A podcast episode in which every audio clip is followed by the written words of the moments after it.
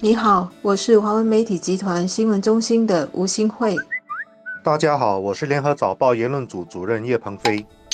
政府已经宣布了提高退休年龄和重新雇佣年龄的时间表。这不仅仅是关系到快要六十岁的员工，也关系到四五十岁的人，因为到二零三零年时，他们的退休年龄是六十五岁，而重新雇佣的年龄是提高到七十岁了。所以现在四五十岁的人应该可以开始想想怎么做，来使自己一方面能够适应到时的工作需要，同时呢，在工作上也能有满足感、有意义。不过，这样的思考和责任不能只是落在员工身上，雇主，尤其是人事部和各部门的管理层，都要思考怎么让年长员工能继续胜任和贡献，在心境、在薪金和福利上又怎么能够安排才是公正。合理的。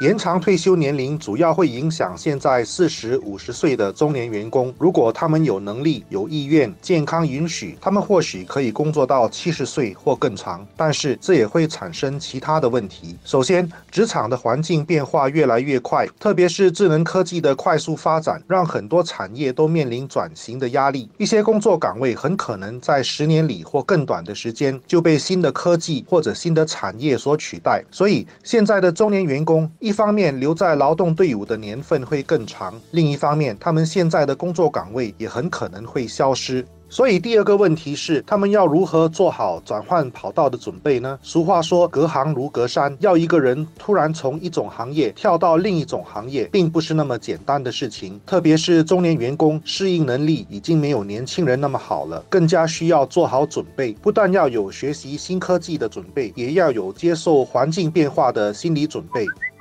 很多员工虽然都懂得这些道理，可是，在个人的层面要去面对和解决这些长远的问题，会让很多人觉得力不从心，而根本就不愿意行动。所以，必须有一些制度上的安排，来帮助中年员工去思考和行动。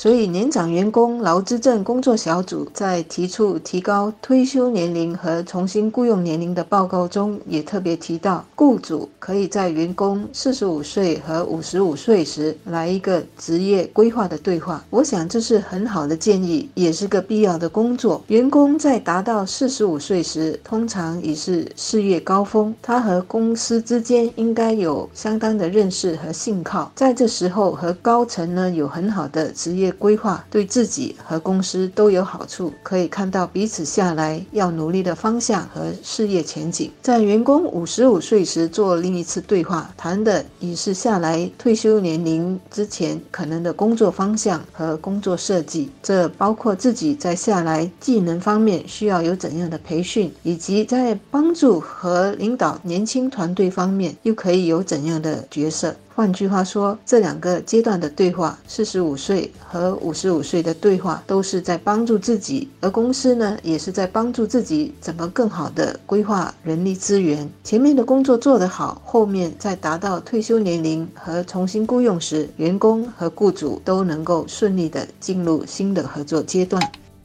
我们的人口越来越长寿，保持健康长寿是最重要的，而能快乐工作、有益的工作也是健康生活的一种。能继续工作，对于自己的晚年生活储蓄多少也有点保障。只是怎么快乐工作、有意义的工作，这不只是年轻人的期望，年长人士也期望在人生下半场有更好的生活素质。这不一定是更富裕，但一定要健康快乐。退休了继续工作，也是一种终身。学习继续融入社会的一种方式。既然我们的年长人士有这样的需要，我们的社会和企业应该可以帮助提供和实现。从更长远来说，我们必须改变一些基本的观念，才有办法适应新的经济环境。最重要的观念是对园长员工的看法。过去他们多少都被当作是负担，是要被解决的问题。但是这些偏见都过时了。第一是因为智能科技的影响，当越来越多行业采用科技来推广自助服务的时候，顾客反而更重视人之间的互动。年长员工有丰富的经验，在这种新的环境里，市场价值反而会慢慢的提高。第二，因为生育率下降，年长员工占劳动队伍的比例也会不断的上升，所以社会必须重视他们的处境，协助他们适应新的环境，不然最后受影响的会是整体的经济。只要生育率继续低迷，年长员工的重要性就会变得更加重要。所以政府重视这个课题，提出各种办法来应对挑战，是非常明智的做法。